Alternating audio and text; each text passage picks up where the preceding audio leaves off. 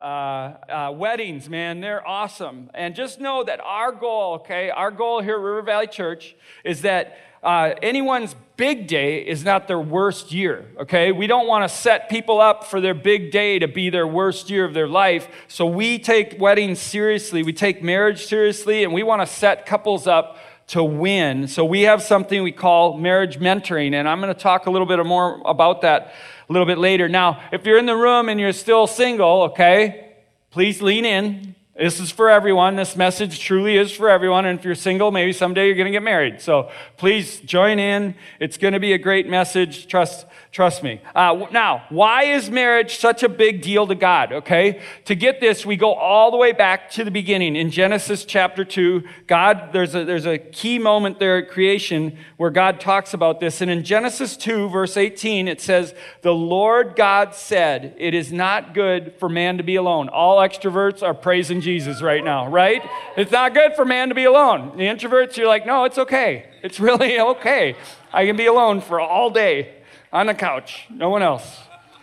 Uh, I think God was an extrovert. So, uh, and he said, I will make a helper who is just right for him. So the Lord God caused man to fall into a deep sleep, and while the man slept, the Lord God took out of uh, uh, out one of the man's ribs and closed the opening. Then the Lord God made a woman from the rib, and he brought her to the man. At last, the man exclaimed, "This is bone of my bone and flesh of my flesh. She will be called woman because she was taken out of man." This explains why a man leaves his father and his mother and is joined to his wife, and the two are united into one.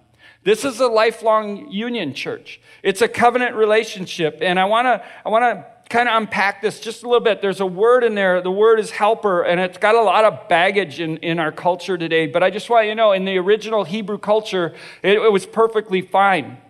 And the Hebrew word for helper is actually Ezer. That's the word. It's, it's found in the Old Covenant, the Old Testament, 21 times. And 16 time, of those times, the word Ezer actually refers to God Himself who comes alongside to help us in times of trouble or need. In case you missed that, it refers to a stronger party or God Himself, not weaker, okay? I know there's a reason, there's no reason that we should think that the word helper means assistant or servant or second in command. That's something that we added to that word. That wasn't God's original intent, okay?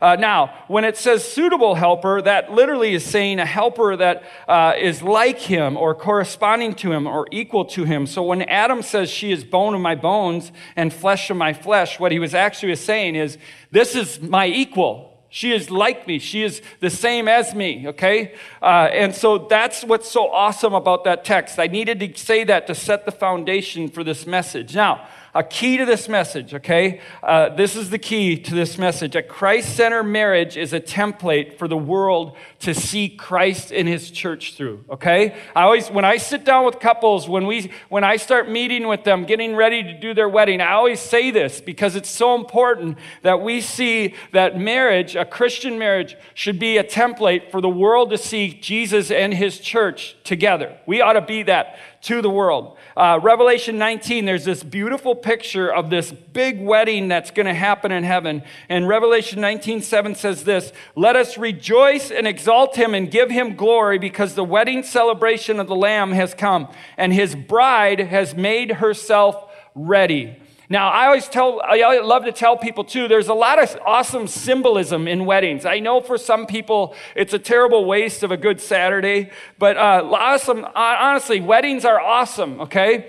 Uh, think about it, okay? Uh, symbolism. Some of the symbolism in a wedding, we generally have a center aisle. And the center aisle, I don't have time to talk about why that's so important, but it is really an important part of a wedding. And then we always have the groom up here waiting at the altar for his bride. And when she enters the room and that music starts, man, everybody stands up and honors the bride. Again, the bride is the picture of the body of Christ, and she's adorned in white. It speaks to purity, it speaks of acts of uh, works works of the saints that, that adorn them with beauty, and she comes to the altar to meet her groom. This is a beautiful picture of what happens when someone surrenders and submits their life to Christ and gives their heart to God. We had a couple weeks ago a young man, his name is Kenny. He raised his hand for salvation. He didn't even let me finish the service, and he was running up front to the prayer teams to pray. That is beautiful, and that's what I want to see more often on our weekends. It was beautiful. It was rich. It was awesome. That's the picture. That's all the stuff happening in a wedding ceremony. It's a beautiful picture of Christ and his church. And, and so that's, that's why I, I, make time to talk about all this stuff. And you might ask, well, how do I prepare for marriage? Well, we have something at, at River Valley called marriage mentoring. And Jay and Leslie Kuchmeister, they're actually uh, licensed pastors, and there are mar- they, they set it all up. So when you go online and register and you put your name and email in there, and Eagan Campus, they get the email, they'll, they'll send you all the stuff. They hook you up with a marriage mentoring couple. It's an awesome process. And then, the, but our goal at River Valley is honestly to honor God in everything we do. We honor God by honoring and showing value to one another. And before, this is before and after the wedding. So, so I, we feel like it's important that we're aligned together and we're aligned in Christ and aligned in His Word. This is key. Uh, this is just a, a, a book that uh, it's a resource. We don't like give this out or anything, but this is a book that I've actually gone through couples with. It's called Saving Your Marriage Before It Starts. That's a really good idea. You know, and so good, good wisdom and tips in here. It's from Dr. Les and Leslie Parrott. I think it's funny that they almost had the same name. Uh, but uh, saving your marriage before it starts. Good resource. Check it out. Uh, I just want to share some quick stats before I get into the meat of the message here. But some quick stats. This was the question asked. It said, Is marriage obsolete? Uh, 39% of the respondents to the Time magazine survey said that marriage is becoming obsolete. That's a bummer. Like, that's really sad to me. Uh, then the topic of cohabitation or living together before they're married. Marriage, this is, as, as marriage has declined, cohabitation or living together has nearly doubled since 1990. Marriage is no longer considered a prerequisite to parenthood. More people are living together before marriage, yet living together before marriage actually raises your chances of divorce. I'm not speaking anything over anyone, okay, by the way. This is a stat, this is something they, they've discovered. 49% of cohabitating couples divorce within five years.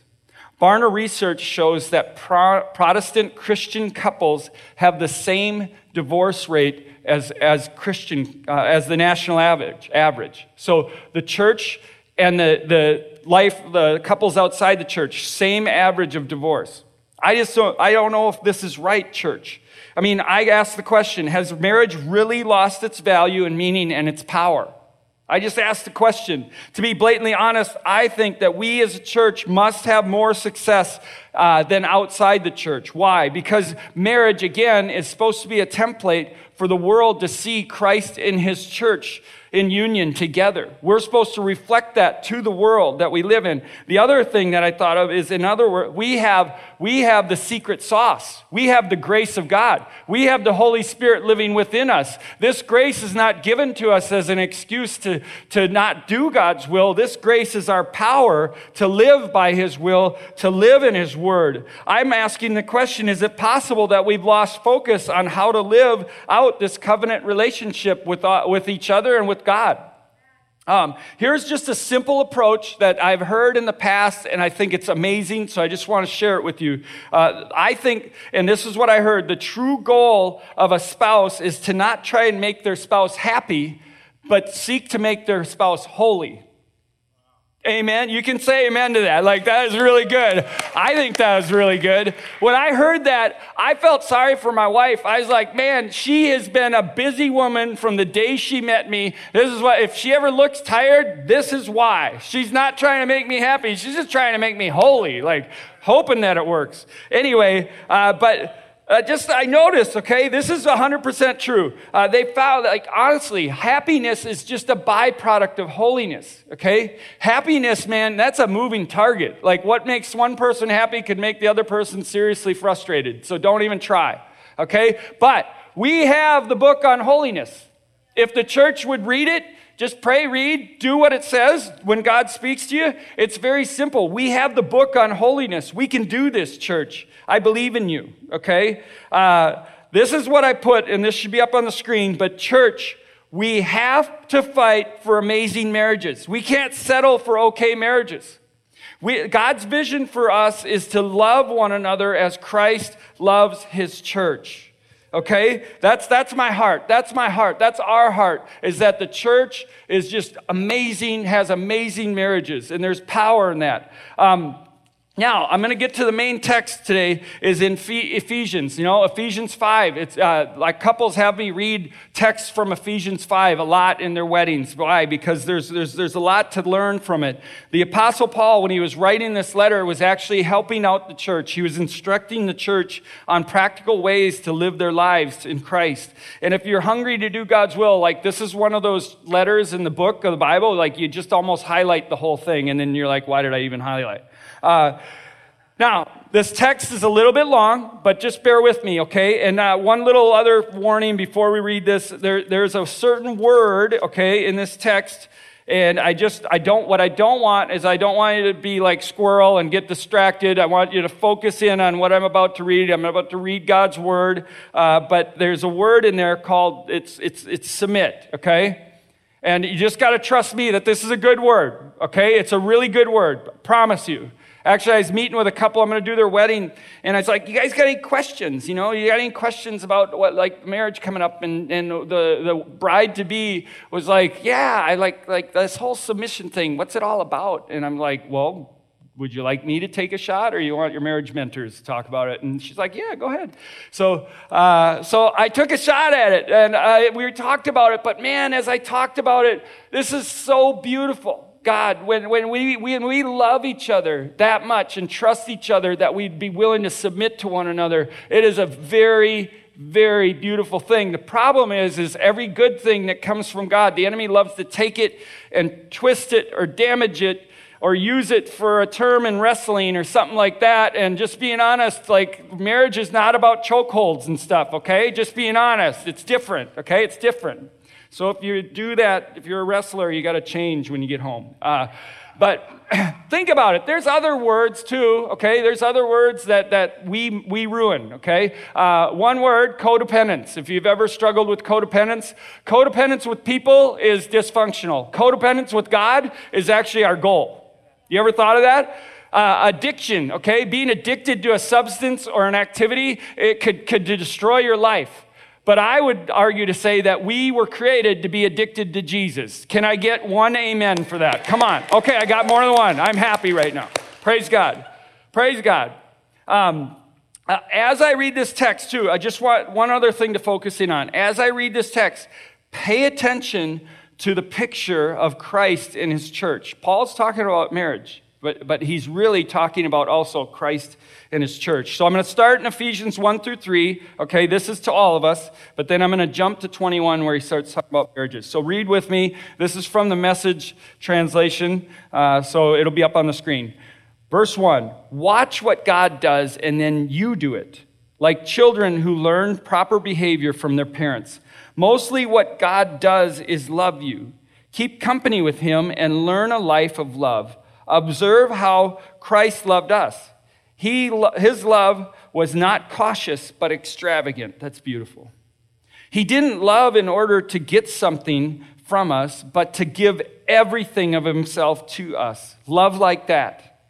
Don't allow your love to turn into lust, setting off a downhill slide into sexual promiscuity filthy practices, or bullying greed. Okay, again, verses 1 through 3. That was to the whole church. And I read it because it's so beautiful and it speaks to this beautiful interaction of love. Okay, uh, verse 21.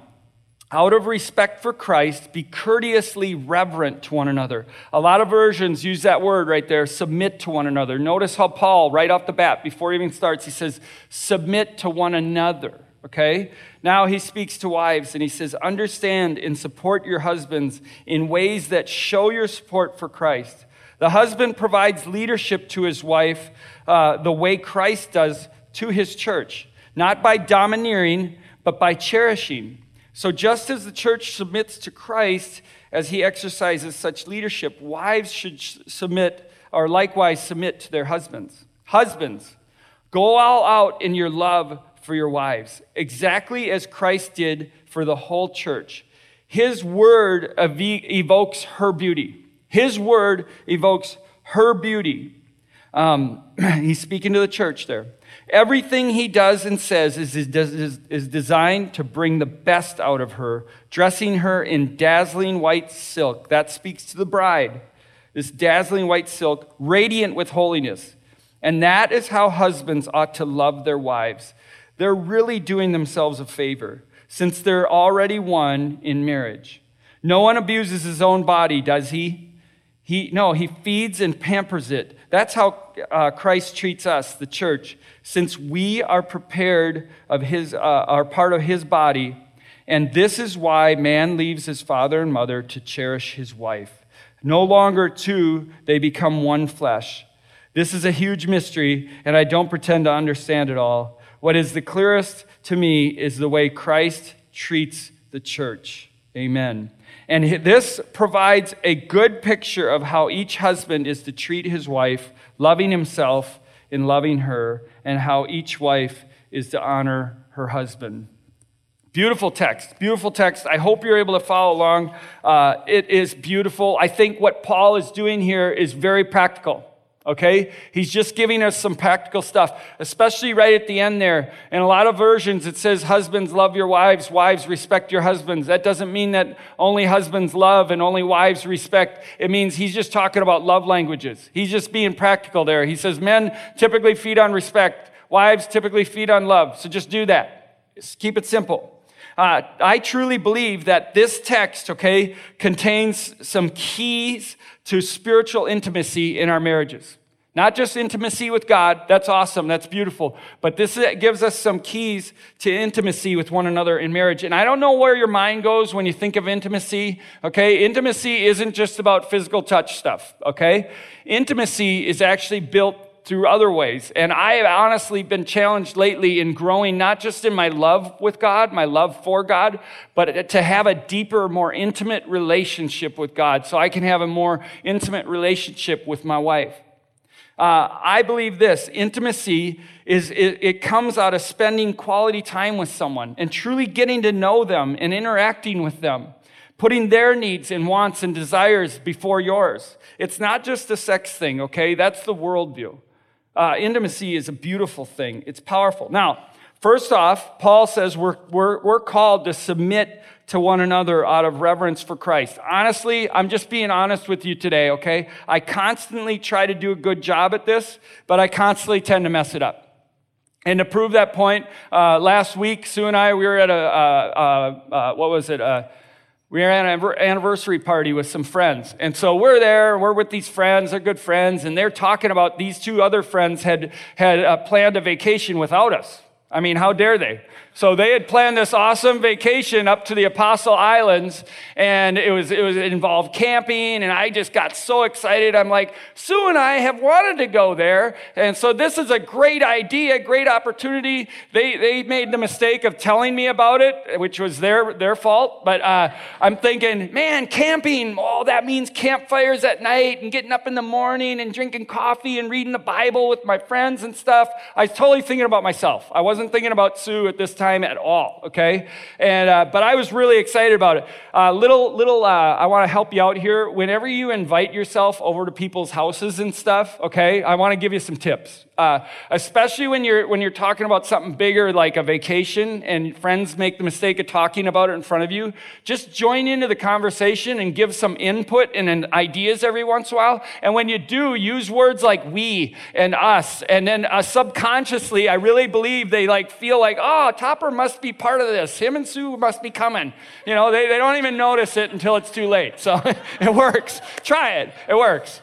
It works and if you know me and I know where you live, I may just show up uninvited. So uh, I'm good at it. But anyway, the next the next day or whenever it was, I mean, I really thought Sue and I were in on this. Like I thought we were going. I thought it was a great idea, and I'm double checking, you know, should get time off and all that. And Sue's like, you know, I'm not really nuts about the whole idea. I thought, what? Like we both are terrible at planning stuff like this, and they had already planned it all out. I'm like, this is right there for us. And uh, and I little did I just did not even care about the fact that my wife could care less if she ever spends one more minute in a tent ever her life. Like her, her, her definition of camping is Hotel Six, maybe. Okay, like it's like that's that'd be the bottom end of roughing it. And and so I just I totally ignored that though. I was not thinking about her at all. And I actually, when she said that, I was like kind of hurt and disappointed. And but the problem was wasn't her, it was me. I just wasn't thinking about her at all. So I had to pray about it and like, okay, God, I suppose I gotta ask, I should ask Sue like what she would want to do. Novel idea. And, uh, but I'm just gonna, I want to reassure you that it all worked out. We got it all figured out. And, and I did invite myself on someone else's vacation. So praise God. it's gonna be fun. Uh, uh, now, I want to get into this word submit though, okay?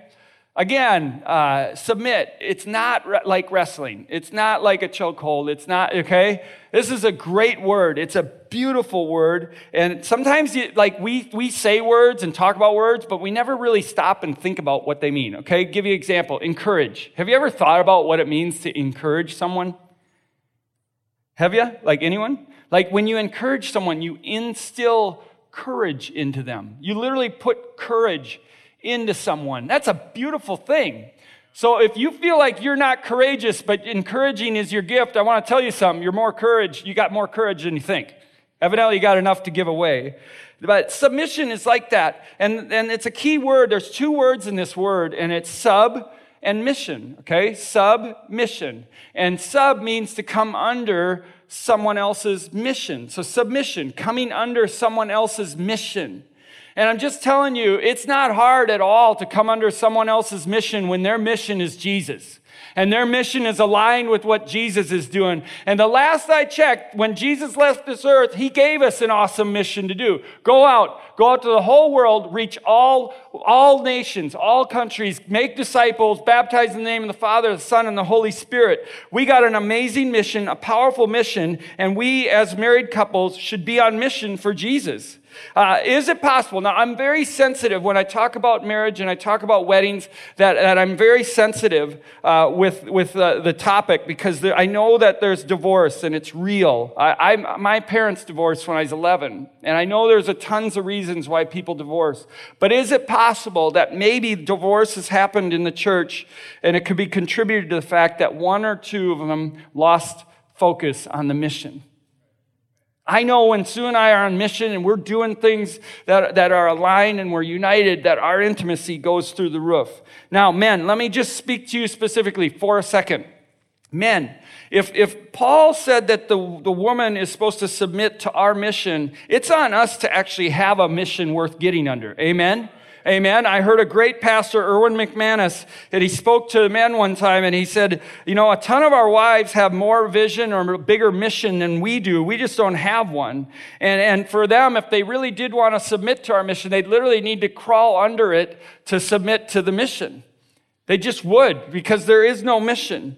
And I'm just telling you, we don't have any excuse because we follow the Lord Jesus, whose mission is so big that we could always go after. We will submit to his mission. He will always take us to higher levels, and anyone around us will go with us. We will always be on mission for Jesus and be living at a higher level. I mean, you can amen and clap for that, please. Like, we should live this way. Again, it's not a bad thing to submit to someone's mission when it's good and it's for Jesus, okay? Husbands, talk about a high calling. We're called to love our wives as Christ loved the church. He gave up everything for his church. He gave up heaven to come and save and rescue his church. We must love our wives as we love ourselves. The question is, do we really love ourselves? Uh, I, I know this, this, is a, this is something that we need to pray about. Uh, 1 Peter 3 7 said this treat her as you should so your, your prayers will not be hindered. Very easy. If you want to change your wife, love her unconditionally, pray for her, and let God do the work. Spouses, we can do this for one another. Don't try to change your spouse. Let God do that. That's God's job. Now, just some real quick, I'm going to finish this up. Practical tips on growing in intimacy, okay? These will be up on the screen. This is from a book called Road Warrior by Stephen Arterburn and Sam Gulicki. I think I said that right. Number one, number one tip on how to build uh, uh, intimacy in your relationship. One more, number one, laugh together. Laugh together. Laugh. Have some fun. Tell jokes. If you're terrible at jokes, trip over something. Look like Nick on rollerblades, okay? Like, try harder. Like, there's ways to laugh, okay? Laughing, it, it allows you to breathe. Sometimes life is heavy and we need to laugh. We need to breathe. And uh, laughing allows breathing in a marriage relationship. If you can laugh together, you can cry together. Laughing is a great investment. It's a great way to fill the intimacy love tank of your, of your spouse. Laugh together. Encourage each other. Number two, encourage one another. Man, be each other's cheerleader. Be their greatest cheerleader. Speak life giving words over your spouse. When you're out in public, speak highly of your spouse. Give them amens. Like, talk about the things that they're doing and they're interested in. Get, get interested in your spouse. And then affirm them in what they do. Uh, just, just speak high level words that strengthen, encourage, and comfort. We have, we all have words. We should use them to build each other up, fill their love tank, touching each other. Amen. Huh? Some people who have love language, physical touch and closeness, it's okay to touch each other. I know PDA is a real problem in society, okay? But not, I'm not talking about on public, and I'm talking about outside the bedroom.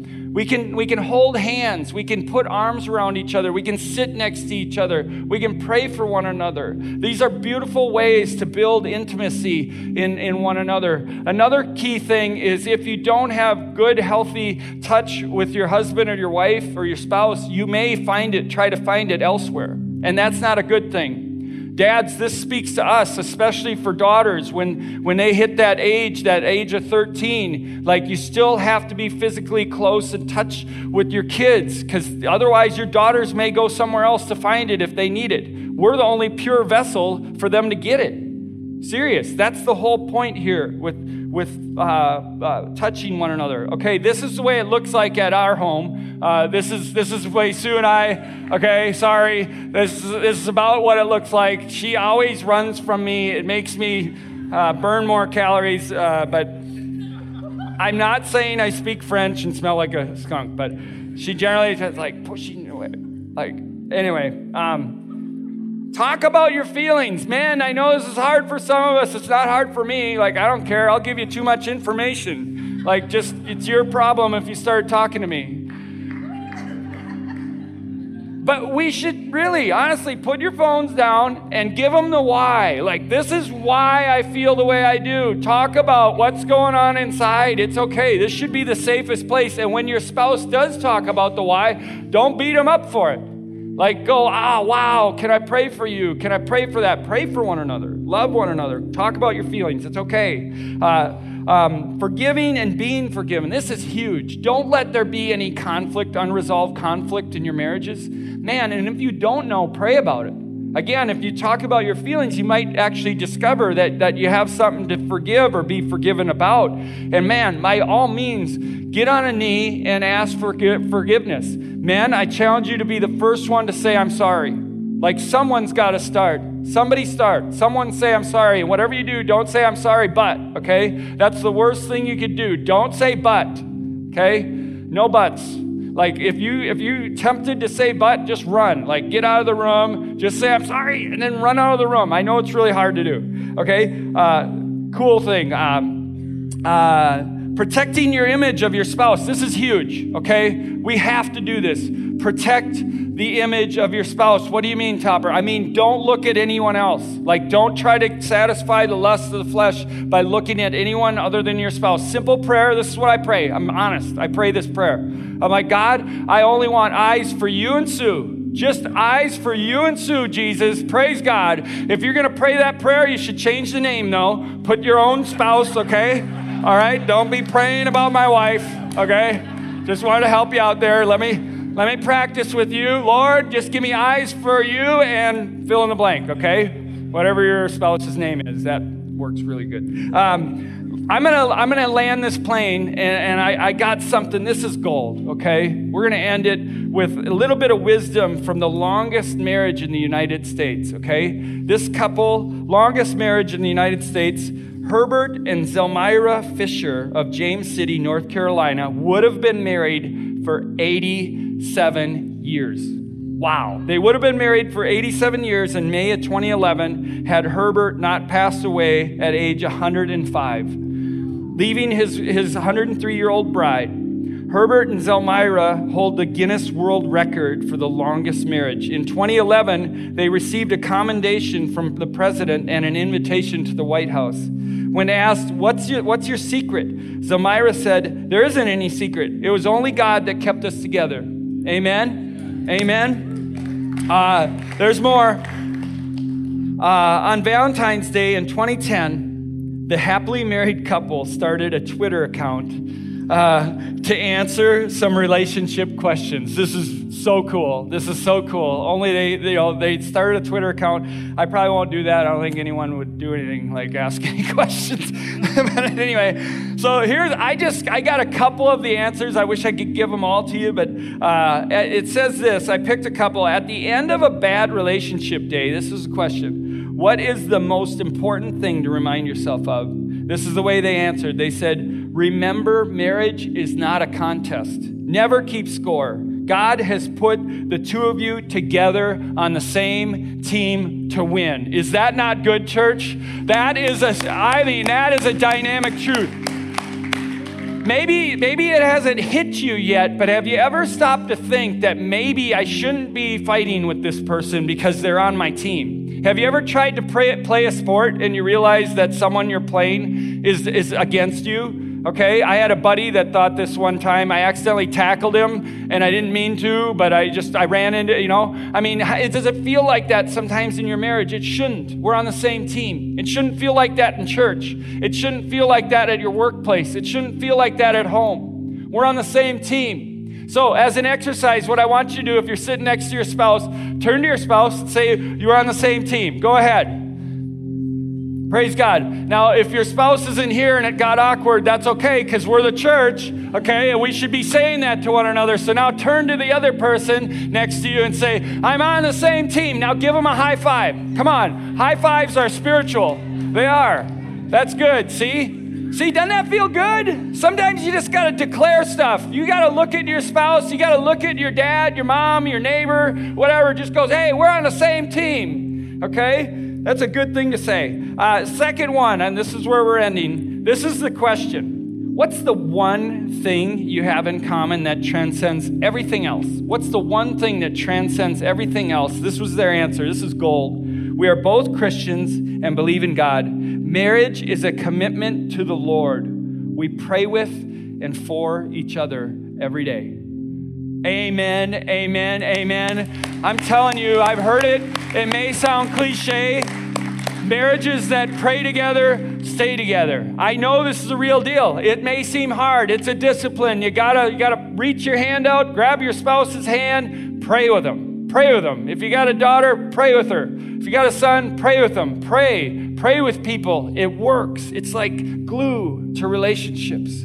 If I could, I want to end this service. I want to pray for you, married couples. If you're in here and you're married, please stand up. If your spouse is in here, you can still stand up because you're still married. Just stand up and uh, we want to pray for you. Why? Because it's important. Remember, marriage is a template for the world to see Christ and his church through. We got to do this, church. We can do this.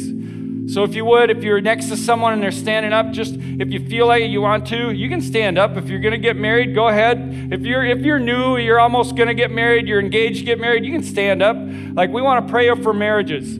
So if you want to stand up and pray over someone, go ahead. But dear Lord, thank you so much for this message. Thank you so much, God, for marriage, the gift of marriage. God, I know it's near and dear to your heart.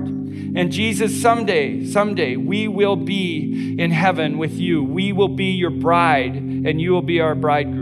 God, thank you, Jesus, for the gift of marriage. I pray over these marriages as we stand here today that if there's anything that needs healing, they are healed in Jesus' name today, God. If there's any forgiveness needed, it would happen in Jesus' name. I pray that they would get realigned with your mission, Jesus, and we would be on mission together. We would have marriages on mission in the church, God, and we'd be living excited, empowered, and driven by the love of Jesus, God. Thank you so much for this message. Thank you, God, for your love for us. And God, we pray all this in your mighty name. Amen, amen, amen.